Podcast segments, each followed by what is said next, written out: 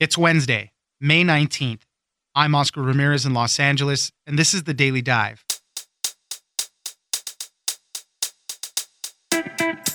Enhanced child cash benefits will be hitting parents' bank accounts starting July 15th. The IRS will send families monthly payments of 250 to $300 per child to families depending on their ages and incomes of parents. The Biden administration says this is an important step in stamping out child poverty and are hoping to extend this program to 2025. Jeff Stein, White House economics reporter at the Washington Post, joins us for What to Know. Next, cryptocurrency scams spiked 1,000% in the past year, costing about 70,000 people more than $80 million. Two million of that were sent to Elon Musk impersonators. Many of the scams played out in online chat groups and even on dating apps.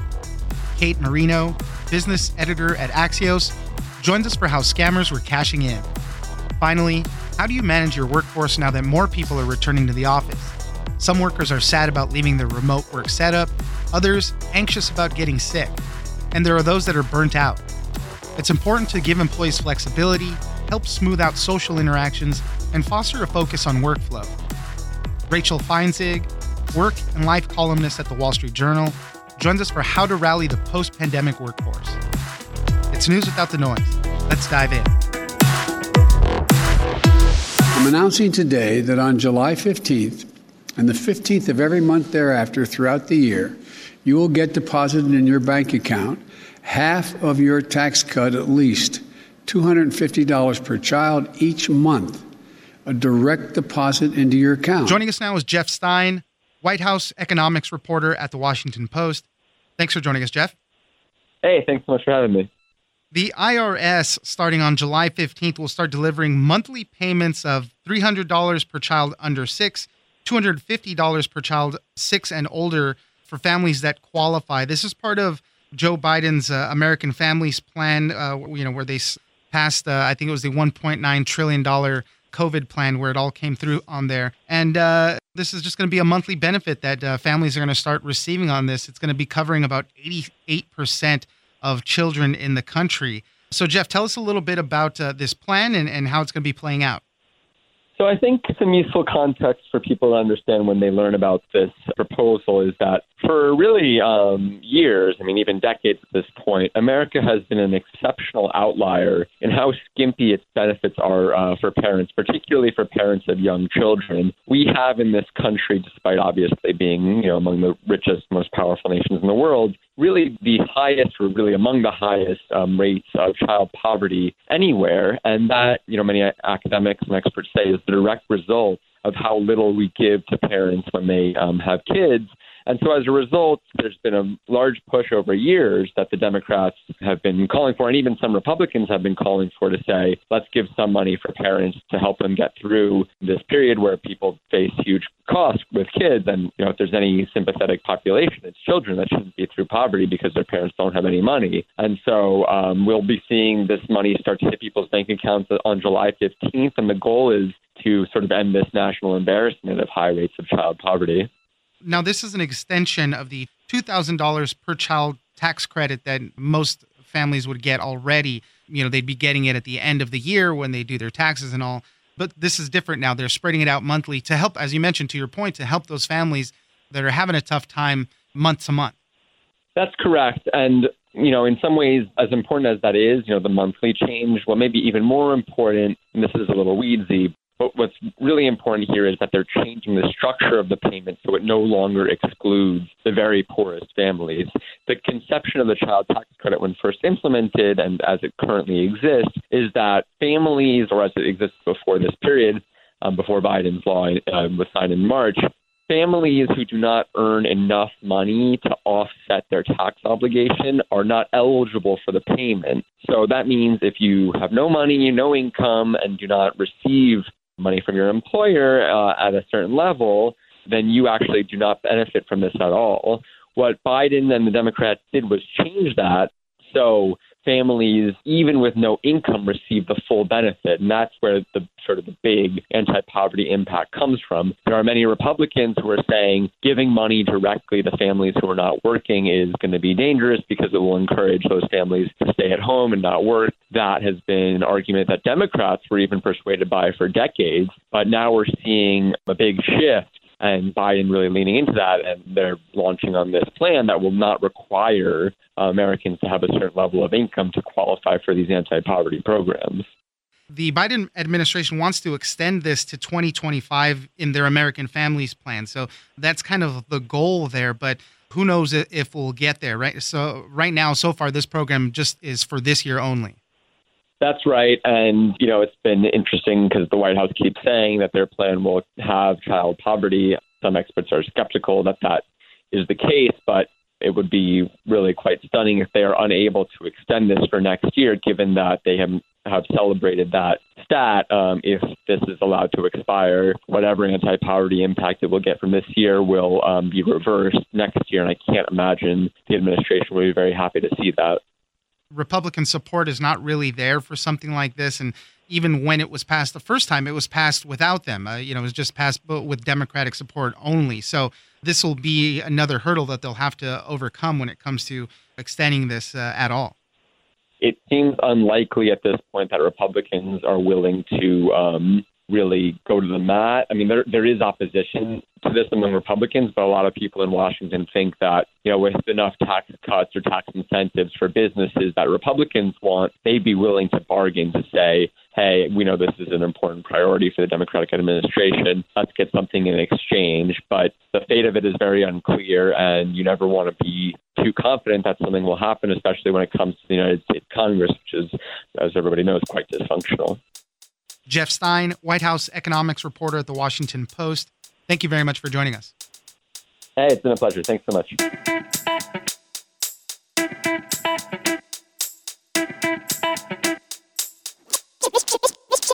like there's a good chance that crypto is the future currency of Earth. Right. And then it's like, well, which one is it going to be? You know, um, and maybe it'll be multiple. Uh, but um, but it should be considered speculation at this point. Um, and so you know, don't don't go too far on the crypto speculation part. Joining us now is Kate Marino, business editor at Axios. Thanks for joining us, Kate. Hi, thanks for having me. Wanted to talk about cryptocurrencies and the scams that we saw this past year. We saw a spike uh, of 1,000% in the past year of scams, losses tied to these cryptocurrency scams. We've seen fake Elon Musk's. Uh, we've seen scams on dating apps, even it's been a, a crazy ride for cryptocurrencies in that sense. So, Kate, tell us a little bit more about what we're seeing. Sure. I mean, I think the long and short of it is that when people see other people out there making a lot of money on crypto, um, the fear of missing out, the FOMO, makes them exceptionally vulnerable to these scammers. Um, and scam artists certainly know that, and they see it in the headlines, and they kind of identify that this is this is an easy area to target people in.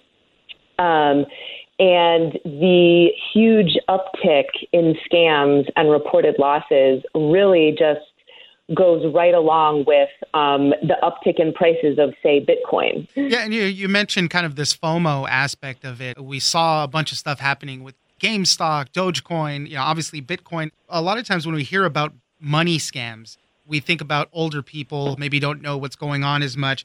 The FTC, who produced a report talking about a lot of these scams, they said that most of the people that were being scammed were between the ages of 20 and 49.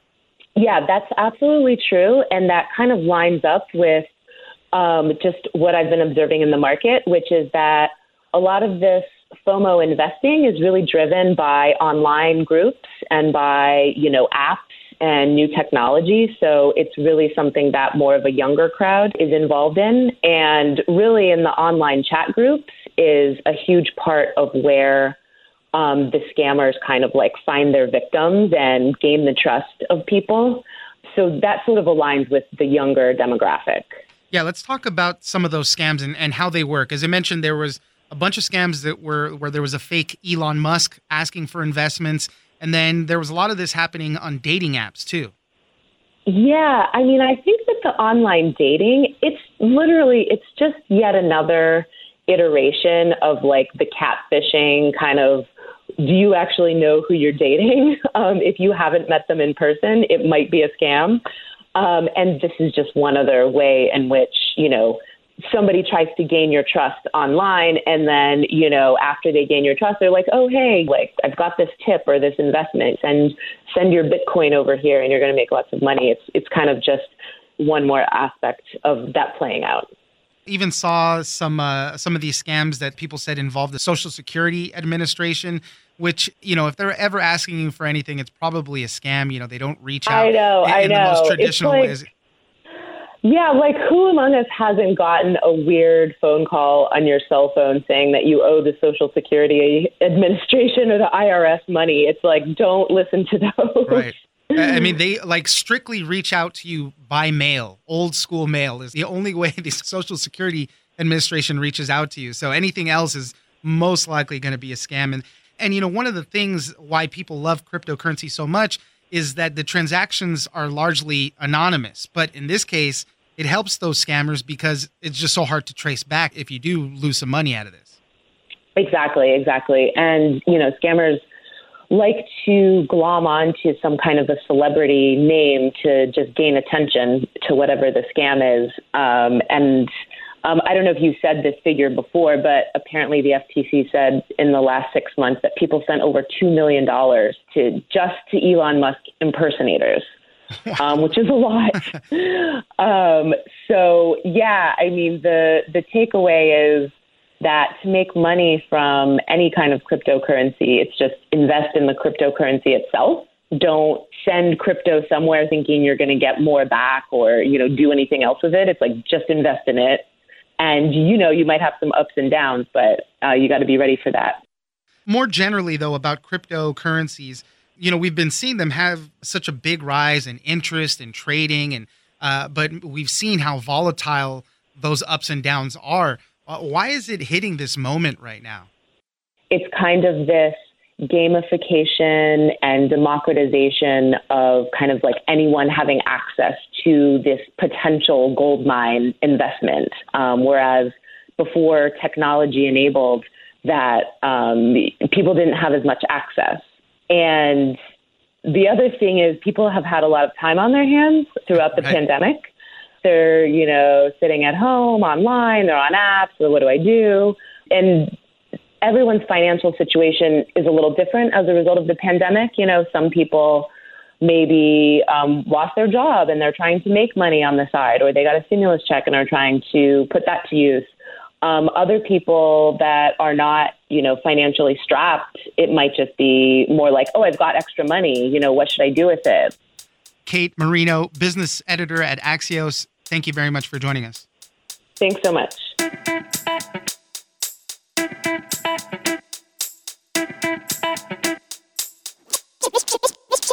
I expected this to be to be back to normal, and it wasn't. It just felt totally weird. So I think the first thing is for people to just kind of brace for that, expect it, expect that people are going to be anxious, and might you know take a little time with the transition. joining us now is rachel feintzeig work and life columnist at the wall street journal thanks for joining us rachel Thanks so much for having me. there's a lot of companies that are formulating their plans to go back to work uh, after this whole pandemic. Uh, some have already started, and uh, it's kind of a slow rollback. There's some jittery workforces out there that are still concerned, obviously, about getting sick from COVID. Some are a little bummed out that they have to leave their remote work behind and actually go back to the office. So there's a lot of different things playing out.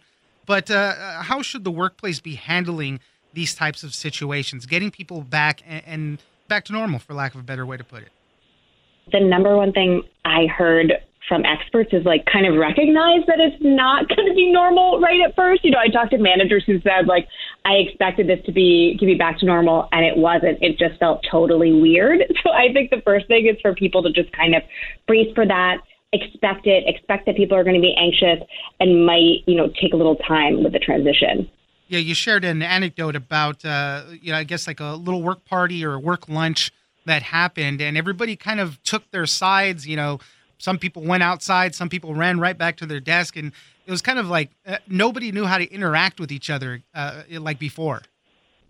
They thought it was going to be this kumbaya moment. You know, they used to have these kind of it was like a monthly birthday lunch for staffers, um, and they used to they used to have them all the time before COVID. And um, it, they told me it just felt totally weird. Some people just went straight back to their desks to focus on work. I mean, I think that's a huge part of this. There's there's worries about COVID for sure, but there's also like a lot of us are burnt out and stressed from working around the clock and not really having boundaries, you know, while working remotely. So some people just took their lunch right back to their desk and kept jamming away on work. Some people gathered inside, some people gathered outside, some people didn't really talk to each other. Yeah, it was just it was just super awkward. How should we be handling that transition uh, back to the office from remote working? Because you know a lot of people felt comfortable that way, uh, working remotely. You know, we were kind of proved that we can do it throughout the pandemic. And uh, you know, a lot of people are looking towards uh, some type of hybrid model, spending maybe a couple days at home, the rest at work. Um, so how should that be be, uh, be handled uh, this time around? Yeah, I think you want to give people autonomy, like recognize how much autonomy they had at home and kind of try to preserve that trust. Don't be kind of leaning over their shoulders. You know, experts told me that can actually reduce motivation. It might increase productivity right at first, but it's really not sustainable long term. You want to you want to ask people questions about how they want to work going forward. You know, don't assume that your experience during the pandemic was their experience and that the things that trip you up, you know, about working remotely trip them up kind of get a sense of, of what their experience was actually like. And then also remember to preserve kind of like quiet hours and quiet time for people, whether that means that they that they spend Fridays at home if they're having trouble focusing in the office then, or whether you say like this part of the office is a quiet space or th- these hours are a quiet space. I think that's going to be really hard for people to to adjust to, you know, being back at, at loud offices, especially if people have kind of open cubicles, you know, as opposed to, to right. private offices. Thankfully, in my workplace, we've kind of been working throughout the whole thing, but people have been trickling in little by little, new people. So when you see them, you kind of want to catch up a little bit. But you know, somebody might be on a deadline or have something you know they're currently in the middle of, and so that's kind of one of the things I was encountering. That you know, how much time to catch up is appropriate, or, or hey, I, I'm kind of busy right now. I got to go handle my own thing. That's kind of one of the things that I've noticed, at least in my workplace. I mean, even before the pandemic, I started working remotely a few days a week, and I got to a place where I couldn't kind of hunker down on deadline and, and do really deep focus stuff like like writing at the office. It was just it was just too distracting. Um, and I think especially as people come back from this, you know, potentially year long break from seeing each other, everyone's going to want to socialize. That's what you know. One of the workers who I talked to said just everyone wanted to catch up and she had some trouble focusing. And so what she did, which I think is, is good advice, is she planned to do kind of her more busy work, tasks that she could easily start and stop when she was in the office. And then the days she was at home, that's when she had her like really intense conference calls, work where she really needed to kind of be in deep focus for hours at a time.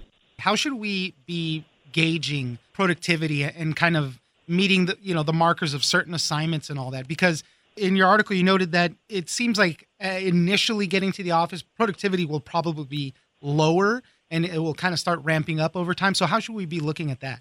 Yeah, managers should expect it might dip a bit at first. I mean, the same thing happened when we went remote. A lot of the data shows there was an initial dip in productivity as people got set up, got used to stuff. The technological aspects too were a lot for people right at first, and then we saw productivity ramp up. So just expect that this is going to be a bit of a of a transition too. I mean, I even talk to people who are like, I'm forgetting files at home. You know, now that I'm going back and forth between the office and home for hybrid work. So there's going to be some growing pains, um, but try to keep workers' assignments steady at first through the transition. That way, you can actually tell if there's a problem if someone's you know, missing a deadline that they always hit, as opposed to if you give them some big, hairy project, you know, who knows if it's just that the project is hard or if there's something about, you know, switching back to the office that, that is the problem. So try to keep work steady if you can. And then if productivity does dip, don't think of it in a disciplinary way. Don't, you know, immediately put someone on a performance improvement plan. Talk to them, see if together you can figure out a way to make it better. You know, do they need to work at home a different day a week to kind of have that that deep focus? Are there other things that you could do to kind of help them move through the transition? Rachel Feintzeig, work and life columnist at the Wall Street Journal. Thank you very much for joining us. Thanks so much for having me.